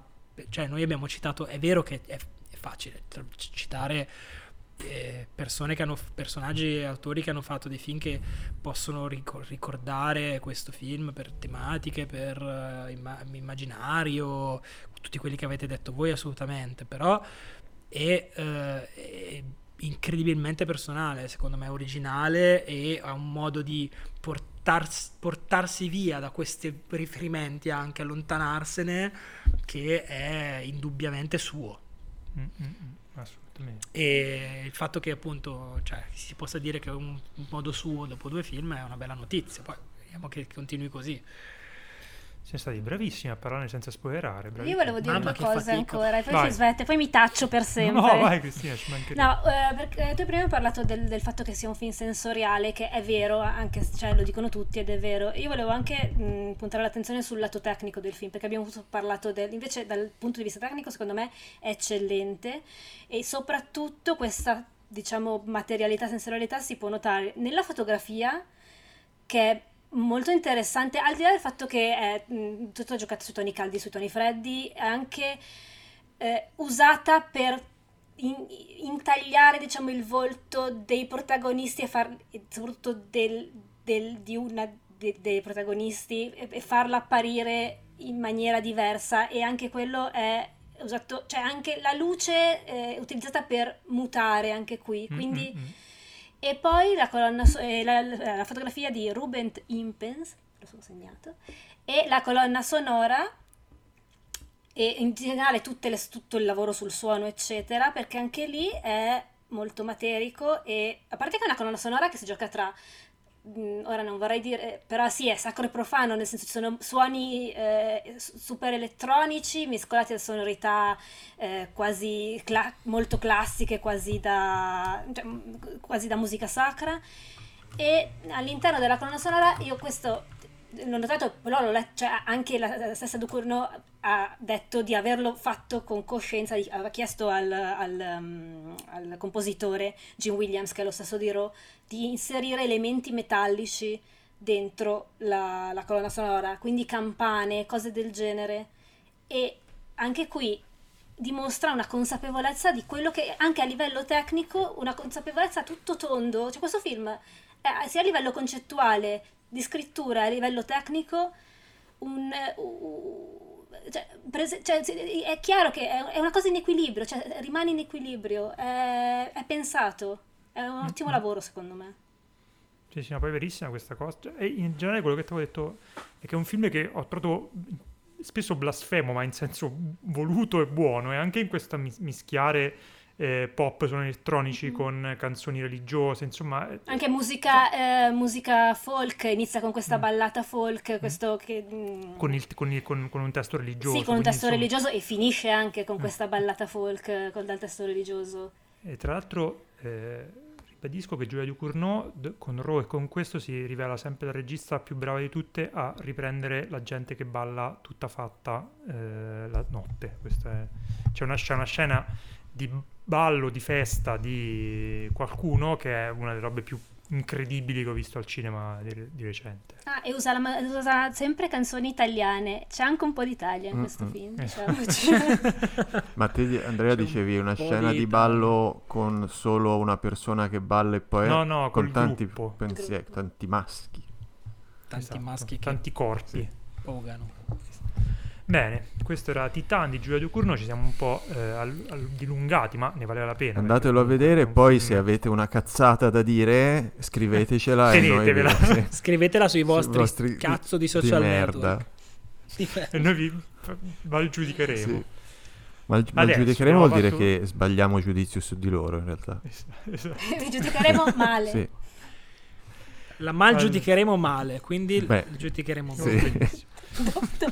Adesso chiudiamo con questo film un po' difficile, andiamo su uno invece molto pop, molto facile. Oh. Oltre ad essere facilissimo Snap, da recuperare snap. al cinema perché è uscito tipo in quattro sale, è anche un film assolutamente semplice da, da fruire. Si tratta del Buco di Michelangelo Frammartino, da non confondere col Buco, il film di Netflix che ci ha visto non proprio d'accordo in questo podcast puntate Né fa. con il buco di Tsai Ming Liang, ve lo ricordate? Esatto.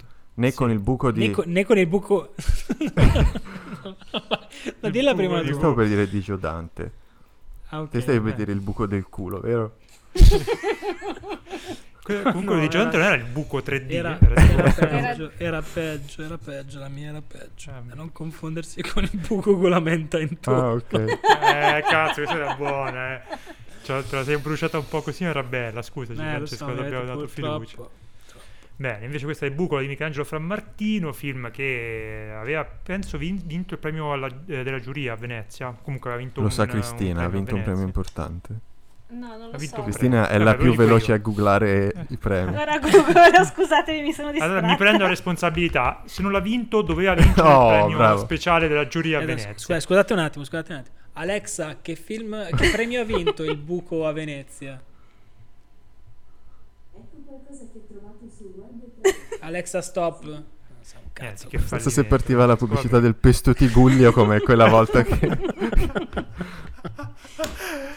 Ah, fatemi andare avanti con la presentazione di questo film. Allora, ha vinto sicuramente il premio speciale della giuria a Venezia. Premio speciale, sì. È? Bravo Andrea, grazie. Allora, eh, Sei, sei il, nu- sei il numero uno. non ne sbagli una, guarda. Ah, allora, altro mh, tassello nella, nella carriera di Fra Martino, di cui io avevo visto solo in realtà eh, un film che si chiama Le Quattro Volte, che era molto Sì, che è il suo molto ultimo film di 11 anni fa. Non ne ha fatti altro nel mezzo. È abbastanza prolifico, è tipo il Takashi Miike italiano. Sì, esatto. Anche come ritmo. Esatto. Allora, è un film che ehm, con un taglio documentaristico un po' da, da Fly on the Wall, da Mosca sul muro, racconta la spedizione di un gruppo di speleologi eh, piemontesi, se non ricordo male, che all'inizio degli anni 60 sono andati in Calabria, in una grotta che si chiama l'Abisso del Bifurto, chiamata l'Abisso del Bifurto, Bifurto per eh, mapparla, e al tempo era la caverna. Cosa c'è? Niente, hai detto mapparla e... e- lascia perdere. Rido, rido di una battuta che c'è nella mia testa e basta. Forse l'ho capito. Sì. Che parla. Sì, ma, ma parla? E che ai tempi era, se non ricordo male, la terza caverna più, pesa- più, più profonda del, del- del- più pesante del mondo. È difficilissimo, devono andare a pesare le caverne. Pesatori di caverne. Non ci vedevo mai. Aiuto. Allora. Mm. Il film alterna ehm, il racconto di questa spedizione, se poi di racconto si può parlare perché eh, ci sono molte poche strutture narrative, di questa, il racconto di questa impresa piuttosto complicata e piuttosto pericolosa, eh, vediamo parallelamente uno sguardo sulla comunità di pescatori eh, che vive nelle zone del Pollino. Ti posso far notare che hai detto pescatori? Eh, pastori, Eh, volevo hai dire. detto pescatori. Eh, vabbè, no, nel Pollino non si pesca, purtroppo, sono pastori. Oh, sì, ok, sto perdendo completamente il filo. Riprendo- Allora, ok, film, a me è piaciuto incredibilmente, al di là della... mh, ne si è parlato molto poi nelle recensioni, al di là del profilo tecnico del, del film che è veramente st- strabiliante, cioè re- restituisce questa esperienza della, di questa spedizione speleologica, questa esperienza quasi viscerale proprio mm, all'interno di questa, di, questa, di questa grotta, questa esperienza vertiginosa proprio. Secondo me è un, è un- è un film che, pur non essendo per tutti, appunto, manca completamente di narrazione tradizionale, eh, non ci sono praticamente dialoghi o personaggi da seguire.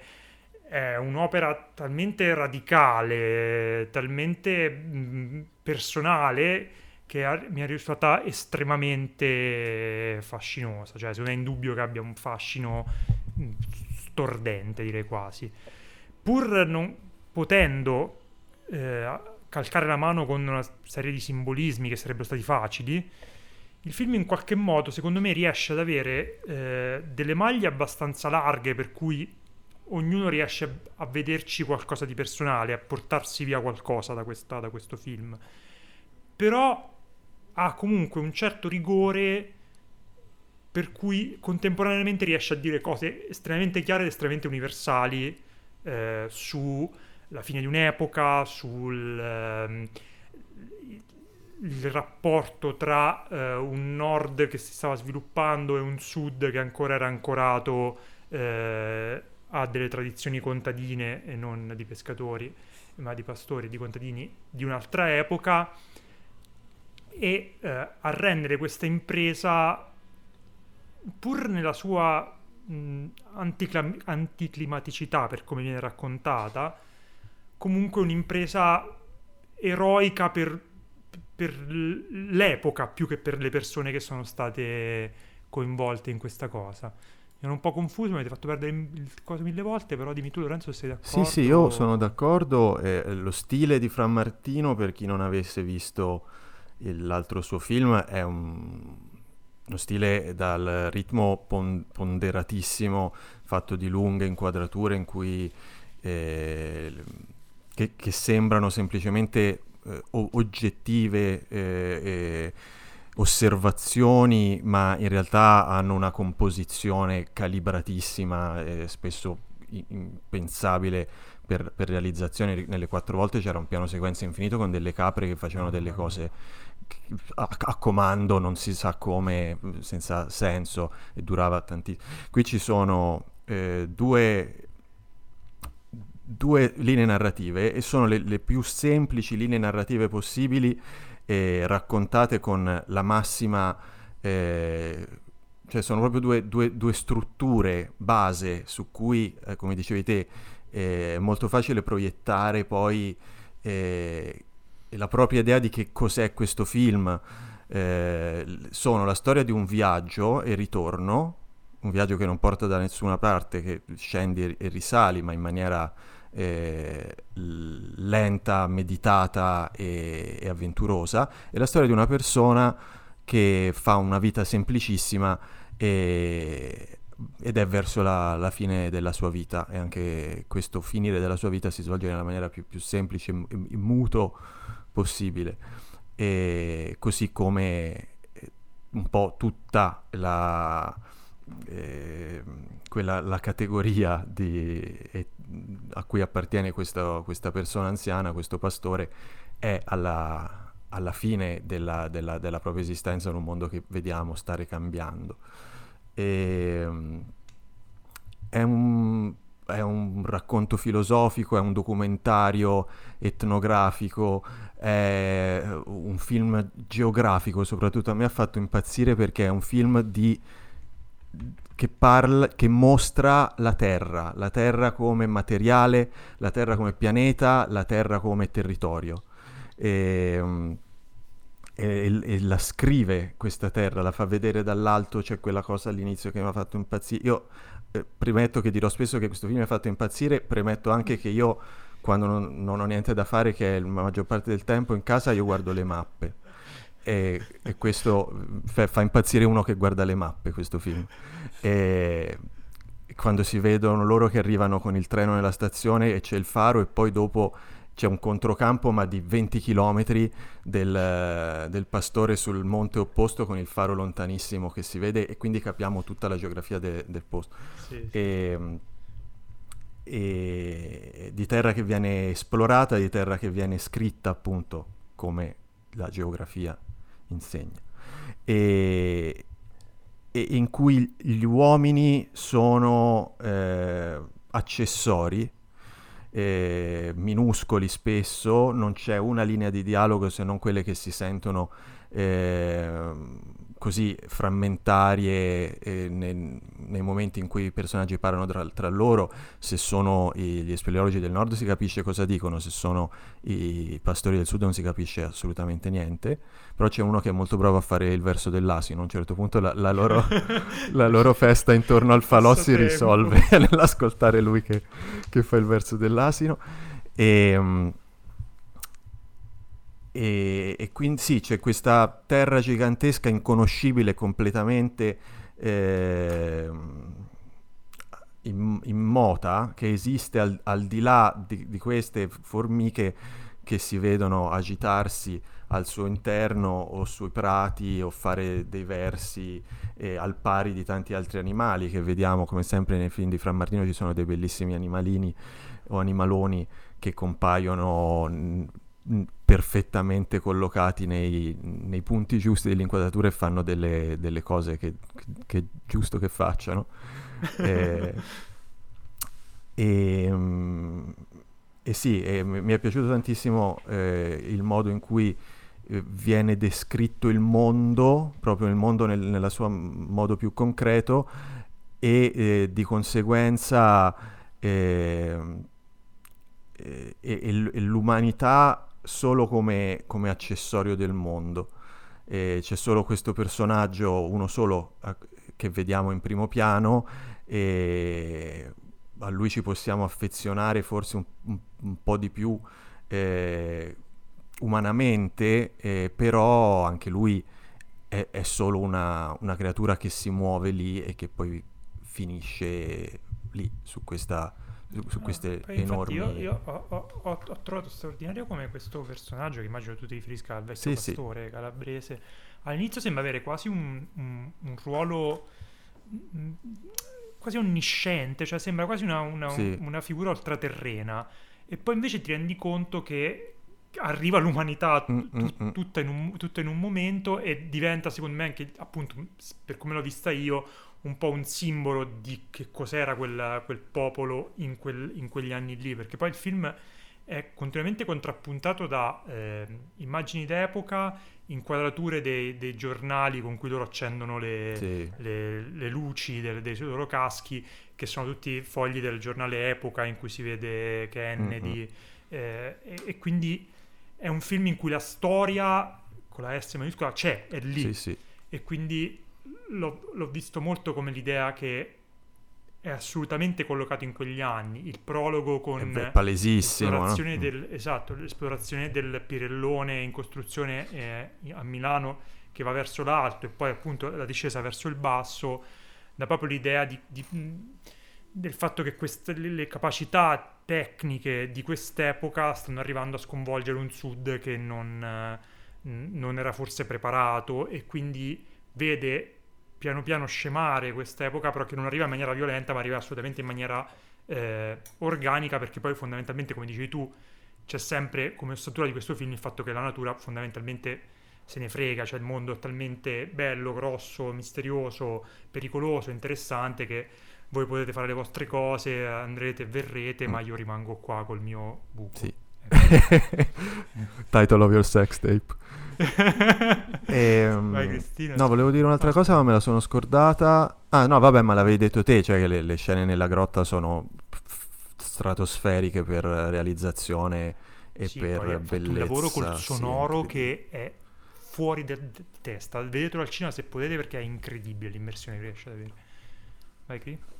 Allora, no, io a me è piaciuto molto questo film. Um, ora farò la persona noiosa come al solito, però la cosa che mi ha colpito di più, vabbè, quello che dicevate voi della contrapposizione tra eh, modernità, diciamo, e eh, anche urbanità, nel senso la città che la gente di, di, di, di zone diciamo urbane che eh, entra in uno spazio invece in cui ancora eh, possiamo osservare una, una, civiltà rurale che in qualche modo sembra sospesa. E io la cosa che ho pensato costantemente guardando quella parte di film è nonostante non, non, si par- non, ci sia mai, non si mostri mai una, una realtà magico-religiosa, eccetera, continuavo a pensare questo è Sud e magia di De Martino, questo è quella cosa lì, è questa è l'etnografia del Sud di quegli anni lì. E c'è questa dimensione quasi, non voglio dire animista, ma questo rapporto che, il, che in qualche modo questa civiltà eh, rurali eh, de, del sud avevano con la natura e in qualche modo questo, questa, eh, questo mondo qui sembra quasi sospeso. Se da una parte, eh, come avete detto, come hai detto tu Andrea, è molto eh, chiaro in che periodo siamo, è molto ben contestualizzato. Dall'altra parte, questa, um, dall'altra parte c'è questa civiltà che è sospesa, può, può, essere fuori dal tempo, fuori dallo spazio e, e in qualche modo viene invasa dalla modernità, come se si rompesse un, un equilibrio, come se si... Come, ed è una cosa che mi ha, mi ha, molto colpito de, del film vedere questa, questa, mh, questa, dimensione che comunque io uh, ho anche, cioè, ho anche, affrontato durante gli studi, eccetera, rappresentata in questo modo qui, in questo modo quasi,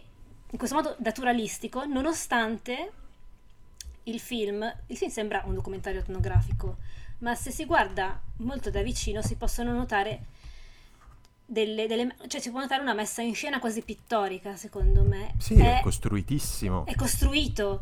Mm-hmm. E però è, è, naturale nel farlo. E io ho proprio visto mess, messa in scena quella realtà lì. Cioè, mh, è, quella realtà, in realtà eh, quasi, cioè, De, De Martino chiama il mondo magico, che secondo me è una, è una... Noi non vediamo mai, non sappiamo, non sappiamo che, che, quali siano le credenze di queste persone, eccetera, però è, è come mi immagino il mondo magico, questa realtà rurale eh, lontana dalla modernità che eh, in qualche modo fuori dal tempo ancora.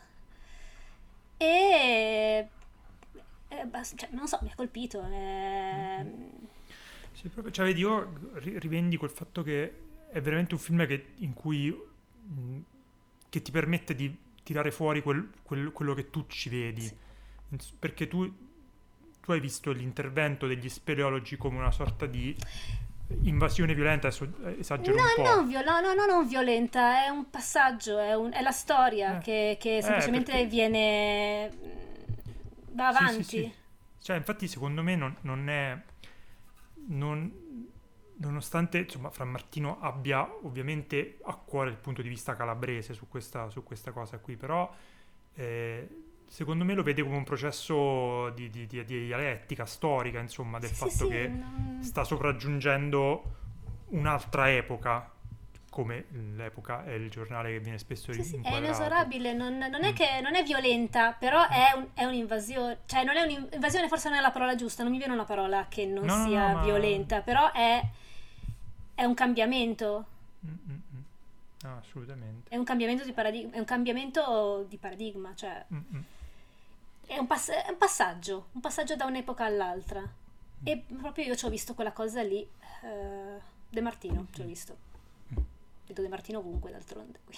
E, sì, vi volevo dire che eh, durante, allora, all'inizio del film, prima che iniziasse, è, è, arrivato uno con il microfono e ha detto, io sono stato invitato da, dal cinema qui per, uh, sono del gruppo speleologico e quindi a fine film vi parlerò un po' delle caratteristiche tecniche speleo- della speleologia. Eh.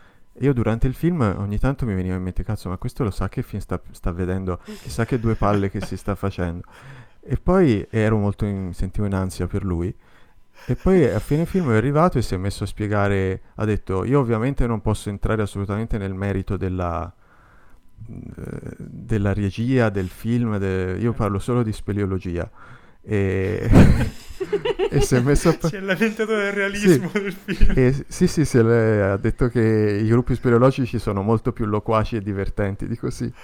e, e, e, poi bene, io cioè, sono stato il primo eh, ad andarmene perché mi, stavo pensando al film e mi stava ver- dando fastidio lui che ne criticava la parte speleologica. Si sarà stato sentito colto nel vivo, una persona noiosa. Tanto sei, sei, tra l'altro eri in prima fila, quindi sei andato via alzandoti davanti a lui, guardandolo hai fatto sì. due dita medie, due dita medie così e hai detto... Quello ha pensato che sei di un'altra scuola speleologica e non sì, esatto. il suo contributo alla Sono materia. andato calandomi con una corda doppia giù per un burrone che era aperto al centro del, del cinema. No, invece c'erano 10 persone in sala, 5 sono andate via e una vicino a me che dormiva della grossissima. Quindi insomma questo per dire anche che è un film non facilissimo. Da però... me due persone se ne sono andate, mm. solo due. Da me nessuno, neanche quello del gruppo speleologico, ma devo dire che mi sono... Cioè io proprio lo, lo, l'ho divorato questo film perché ogni inquadratura è, è bellissima anche solo studiarla nei particolari, cercare di immaginare come è stata fatta, vedere quali cose stanno succedendo in quale punto della scena, è, è tutto ricchissimo. No, no, poi stavo pensando proprio che ti sarebbe piaciuto anche a te per come riprende quei paesaggi pazzeschi, tra l'altro lunari, sì. che c'ha la Calabria lì, e tra l'altro sai che ho i parenti lì nelle zone del Pollino, quindi quando Andiamoci. vuoi andiamo, andiamo nell'abisso del bifurto. bifurto. Tra l'altro è stato girato nell'abisso del bifurto, eh, sono scesi sì, tutti sì. con la troupe giù con le difficoltà del caso sì. e col fatto che Fra Martino dice anche che soffriva un po' di vertigine, quindi per lui è stata anche una sfida eh, superare questa paura. Bene, questo era il buco di Michelangelo Frammartino, si trova in una manciata di sale, se riuscite, insomma, guardatelo perché merita veramente 28 tanto. sale al momento. Ah, credevo molto Però meno, tutte una accanto all'altra. Tutta Italia. Sono diventato un cluster e di E tra l'altro vi dico, sale. sono tutte nell'abisso del bifurto. che comodo. Bene. tutte. Grazie per chi è arrivato fino a qui. Come parola per i coraggiosi, cosa vogliamo dire? Bifurto. Bifurto. No, io ho visto che... Bifurto però con il no, no. PH scritto. Bi- bifurto. Difficile. Visto che, abbiamo parlato di, trattino visto, furto, che abbiamo parlato di, rapper. visto che abbiamo parlato di Fran Martino, No, se dici... no, non lo... Campanaro! No, mi, mi oppongo a questa cosa. Quella col buco con la dente intorno mi, era hai, ottima. mi hai fermato, questa- mi hai fermato prima che io potessi dire Campanaro. Quindi quello che volete, bifurto o campanaro, noi apprezziamo. Bene, grazie per eh, voi ragazzi e ragazze e ragazzi. Ci vediamo alla prossima. Buonanotte a tutti. Ciao. Ciao. Ciao.